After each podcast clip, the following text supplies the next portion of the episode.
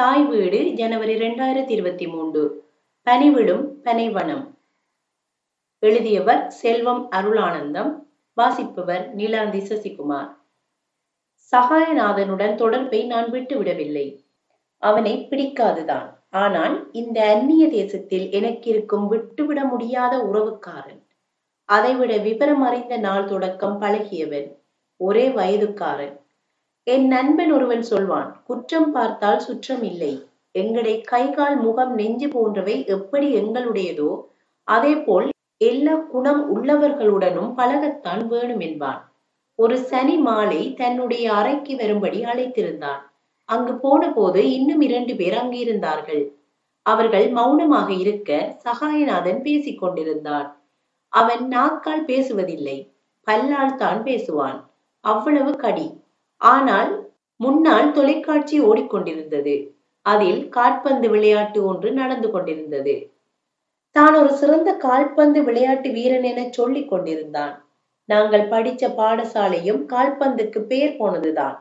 தானும் தன்னுடைய பாடசாலை அணிக்கு விளையாடியதாகவும் அதுவும் முன்பெறையில் முக்கிய ஆள் என்றும் தன்னுடைய கால்களுக்கு பந்து கிடைத்தால் ஒரு பொழுதும் கோல் அடிக்காமல் விட்டதில்லை என்றும் சொல்லிவிட்டு இங்கே வந்திருக்கிறானே இவன் என்ற மச்சான் என்று என்னை காட்டி இவன் என்னுடன் தான் படிச்சவன் நான் சொல்றது பொய் என்றா இவனை கேட்டு பாருங்கோ என்றான்.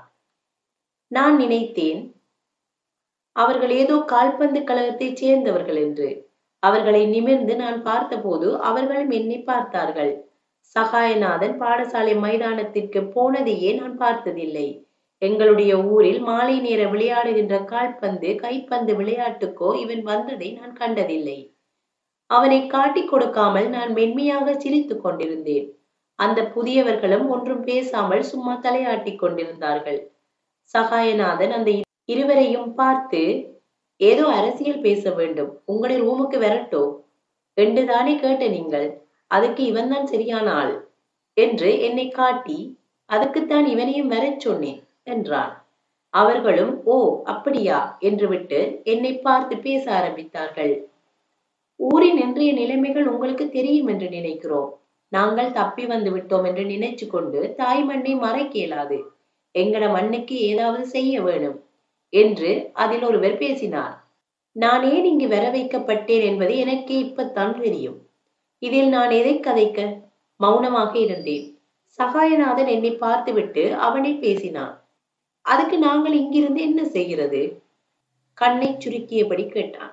வந்தவர்களில் ஒருவர் நாங்கள் இங்கு வார வாரம் ஐந்து பத்து பேர் சேர்ந்து சந்திக்கின்றோம். ஊரில் இருக்கிற முக்கியமான இயக்கமான ஈழப்புரட்சி அமைப்பின் கிளையாக செயற்படுகிறோம் என்றார். எனக்கு உண்மையில் அந்த சொல்லை புதிதாக இருந்தது. சகாயநாதன் சிரிக்க வெளிக்கிட்டான் நீங்கள் சொன்ன அமைப்போட இதுவரை ஏழு அமைப்புகள் அங்கு இருக்கின்றதாக கேள்விப்பட்டேன்.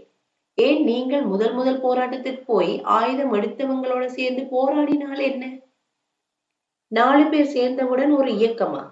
அல்லது சும்மா ஒரு வீடு கிடைச்சு விட்டால் அதுல அஞ்சாறு பேர் போய் இருந்து கொண்டு கேம்ப் என்று சொல்றதுக்காக? என்று கோபமாக கேட்டார். அவர்கள் கோபப்படவில்லை. அமைதியாக பேசினார்கள். நாங்களும் முன்னோடி இயக்கம்தான்.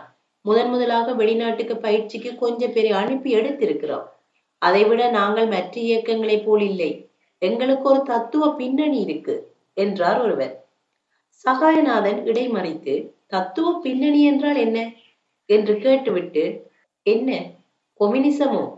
என்று ஏளனமாக கேட்டான். அதோடு நிறுத்தவில்லை. கொமினிசத்திலே எத்தனை வகை இருக்கு தெரியுமோ? இலங்கையில் பெரிய பெரிய கொமினிசிய தலைவர்கள் இருக்கிறார்கள். அவங்களுக்கு எங்கடை ஈழம் என்ற சொல் தொந்தரவை கொடுக்கிறது என்று சொல்கிறார்கள். நீங்களோ ஈழம் கிடைப்பதற்கு கொமினிசத்தை பயன்படுத்த போகிறோம் என்றிய சரி உங்களோட லைன்ல வாரன் அந்த தத்துவத்தின்படி தமிழர்களுக்கு தனிநாடு கிடைப்பது நியாயமானது என்றால் சிங்கள கொமினிசிய தலைவர்கள் ஏன் தனிநாட்டை எதிர்க்கிறார்கள்? கொமினிசத்திலே தமிழ் கொமினிசம் சிங்கள கொமினிசம் என்று இருக்கோ? சகாயநாதன் கதைக்கும் அரசியல் எனக்கு ஆச்சரியமாக இருந்தது. நான் இதை அவனிடம் எதிர்பார்க்கவில்லை. பலவாறு பேசினான். அவர்களும் அவனுடைய கேள்விகளுக்கு சளைக்காமல் கோபப்படாமல் பதில் சொன்னார்கள். எனக்கென்னவோ அவர்களை பிடிக்க தொடங்கிவிட்டது. அவர்கள் நாட்டில் அக்கறை கொண்டிருப்பதும் மக்களுக்கு ஒரு சம தர்மமான வாழ்வை காணும் கனவும் எனக்கு பிடித்திருந்தது. உண்மையில் அவர்கள் தங்கள் அமைப்புக்கு ஆட்களை சேர்ப்பதற்காக வந்திருந்தார்கள். உங்கள அடுத்த கூட்டத்திற்கு என்னை அழையுங்கள் நான் வருகிறேன் என்றேன். அவர்கள் தொடர்பு கொள்ளும் வழிகளையும் பெற்றுக்கொண்டேன். அது என் மனம் சோர்வடைந்திருந்த குழப்பம் முற்றிருந்த காலம் அது. காதல் காமம் என்ற இரண்டை பற்றியதான விவாதங்கள் அல்ல என் சிக்கல்கள். ஒரு பெண்ணை நான் விரும்பினேன் அவளும் விரும்பினாள். ஏதோ அற்ப காரணங்களுக்காக அந்த காதல் தொலைந்து இரண்டு பேரும் வேதனைப்படுகிறோம். ஏன் இந்த வாழ்வு இவ்வளவு அற்பமானதாக இருக்கிறது? காதல் என்பது பொய்யா அல்லது மெய்யா? அல்லது மெய் போல் தோன்றும் பொய்யா? அல்லது பொய் போல் தோன்றும் மெய்யா? நான் திட்டமிட்டு இந்த சாதியில் இன்ன இடத்தில் பிறக்க வேண்டும் என்று பிறந்தேனா? அல்லது பத்மினியை காதலித்தது திட்டமிட்டு நடந்த காரியமா? அல்லது இன்று சொந்த மண்ணை விட்டு வந்து ஏதிலியாய் அலைவது நான் முடிவு செய்த காரியங்களா? கேளாதே வந்து கிளைகளாயில் தோன்றி வாழாதே போவரால் மாந்தர்கள். வாழாதே. சேக்கை மரன் ஒளிய சேன் நீங்கு புல் போல யாக்கை தமற்கொழிய நீத்து. பள்ளி காலத்தில் படித்த நாளடியார் தான் ஞாபகம் பெறுகிறது இப்படியே காலம் முழுவதும் மருகிக் கொண்டு இருக்க கசப்பில் இருந்தும் வீழ்ச்சியில் இருந்தும் என்னை பாதுகாக்க வேண்டும் என்று உறுதி கொண்டேன். கடந்த காலத்தை மறக்க வேண்டும் என்றால் வேறு விடயங்களில் அதுவும் எனக்கு விருப்பமான மற்றவர்களுக்கும் பிரயோசனமான வழிகளில் உள்ளத்தை செலுத்த வேண்டும் என்ற எண்ணம் என்னுள் மேலோங்கியது. நான் இருந்த ஊரில் இயங்கிய அந்த அமைப்பின் கூட்டங்களுக்கு போகத் தொடங்கினேன். எனக்கு அவர்களின் திட்டங்களும் கொள்கைகளும் பிடித்து கொண்டது. எங்களுக்கென்று ஒரு நாடு அந்த நாட்டை அடையும் போது அது சமதர்ம பூமியாய் அமைய வேண்டும் என்ற கோட்பாட்டில் உறுதியாக இருந்தார்கள். போராட்டத்தின் ஆதார சுருதியையும் அதுவாகவே இருந்தது. அத்தோடு எங்கள் நாட்டில் ஆக கீழ்த்தட்டு வர்க்கமாக இருக்கும் மலையக மக்களும் இந்த போராட்டத்தில் ஒரு மையமாக இருப்பார்கள். இதை வெறும் பிரச்சாரமாக மட்டுமில்லாமல் அமைதியாக செயற்படுத்தவும் தொடங்கி இருந்தார்கள் ஏற்கனவே எப்படியோ தொடர்புகள் எடுத்து போராட்டங்கள் நடக்கும் நாட்டிற்கு பயிற்சிக்கு ஆட்களை அனுப்பி இருக்கிறார்கள் அதில் ஒருவர் தான் எங்களுக்கு வகுப்படுத்திக் கொண்டிருந்தார். ஒரு நாள் கூட்டம் நடந்து கொண்டிருக்கும் போது இன்னும் நாலு இளைஞர்கள் புதிதாக வந்திருந்தார்கள். அவர்கள் எங்களுடன் சேரத்தான் வந்தவர்கள் என நான் நினைத்தேன். இடையில் திடீரென அவர்கள் மனக்குழப்பத்திற்கு உள்ளாகி நீங்கள் ஒரு சின்ன அமைப்பு. ஏற்கனவே பெருவாரியான இளைஞர்கள் எங்களுடன் சேர்ந்து விட்டார்கள். இன்றை இருக்கிற கொஞ்ச ஆட்களையும் குழப்பாதையுங்கோ இப்ப தேவை பெரிய பணப்பலம். வெளிநாட்டுக்கு வந்தவர்கள் தான் எங்களை பெரிய பலம். உங்களாலே எங்களுக்கு பெரிய தலையிடி. முதல் சிங்கள ஆமிய அடிச்சு கலைக்க உங்களுடைய ஆட்களையும் எங்களுடைய இயக்கத்தோடு சேரச் சொல்லுங்க. என்று வந்தவர்கள் சத்தமாய் பேசிவிட்டு செல்ல அங்கு முரண்பாடு தொடங்கியது. காட்சட்டையிலிருந்து ஸ்க்ரூ டிரைவர் எடுத்து எங்கள் தோழர் ஒருவரை குத்த முற்பட்டான். இன்னொருவன் குறுக்கை வந்து அவனை பிடித்து இழுத்த நிலையில் இன்னொருவர் ஓடிச் சென்று காவல்துறைக்கு தொலைபேசியில் தொடர்பு கொள்ள முனையவும் அவர்கள் ஓடிவிட்டார்கள். அவர்களில் ஒருவரை ஐந்தாறு மாதத்திற்கு பின் தற்செயலாக ஒரு கடையடியில் கண்டபோது அவர் என்னை ஞாபகம் வச்சு எப்படி இருக்கின்றீர்கள்? என்றார்.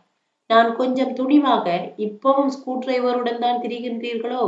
என கேட்க அந்த ஸ்க்ரூ டிரைவர் கொண்டு வந்த பொடியன் ஒரு விசரன். அவனை நாங்கள் கலைத்து போட்டோம் என்றார். இப்போ ஒரு பிரச்சனையும் இல்லை. எங்களுடைய இயக்கம் உங்களுடைய இயக்கத்திற்கு பண உதவி கூட செய்திருக்கு என்று அவர் சொல்ல நான் உங்களோட தலைவரை வெளிநாட்டிற்கு ஆயுத பயிற்சிக்கு அனுப்பியதே எங்களுடைய இயக்கம்தான். அது தெரியுமோ உங்களுக்கு? என்று கேட்க அது தெரியாது எங்களுடைய இயக்கம் தான் பெரியது என்று பேப்பர்களை எழுதுது. ஆயுதங்கள் எங்களுக்கு பெரிதாய் கிடைத்தவுடன் அடுத்தது தமிழீழம்தான் என்று விட்டு தான் வீட்டிற்கு அரிசி வேண்ட வந்தனான் பிறகு சந்திப்போம் தோழர் என கூறியபடி சென்று விட்டார். அடுத்த கிழமை நடந்த கூட்டத்தில் எங்களுடைய தலைவரிடம் கொஞ்சம் கோபமாக எங்களை இயக்கம் அவங்கள்ட்டே காசு வேண்டியோ இயங்குது? எனக்கொன்றும் விளங்கவில்லை என்றேன். ஓமோம் அப்படி சொல்லி திரியிறாங்க அப்படி சொல்லி திரிகிறது மாத்திரமல்ல. தங்களுடைய ஒரு சஞ்சிகையிலேயும் பெயரை குறிப்பிடாமல் சின்ன சின்ன இயக்கங்களுக்கு எல்லாம் உதவி செய்கிறோம் என எழுதியிருக்கிறார்கள். அது ஒரு பொய்.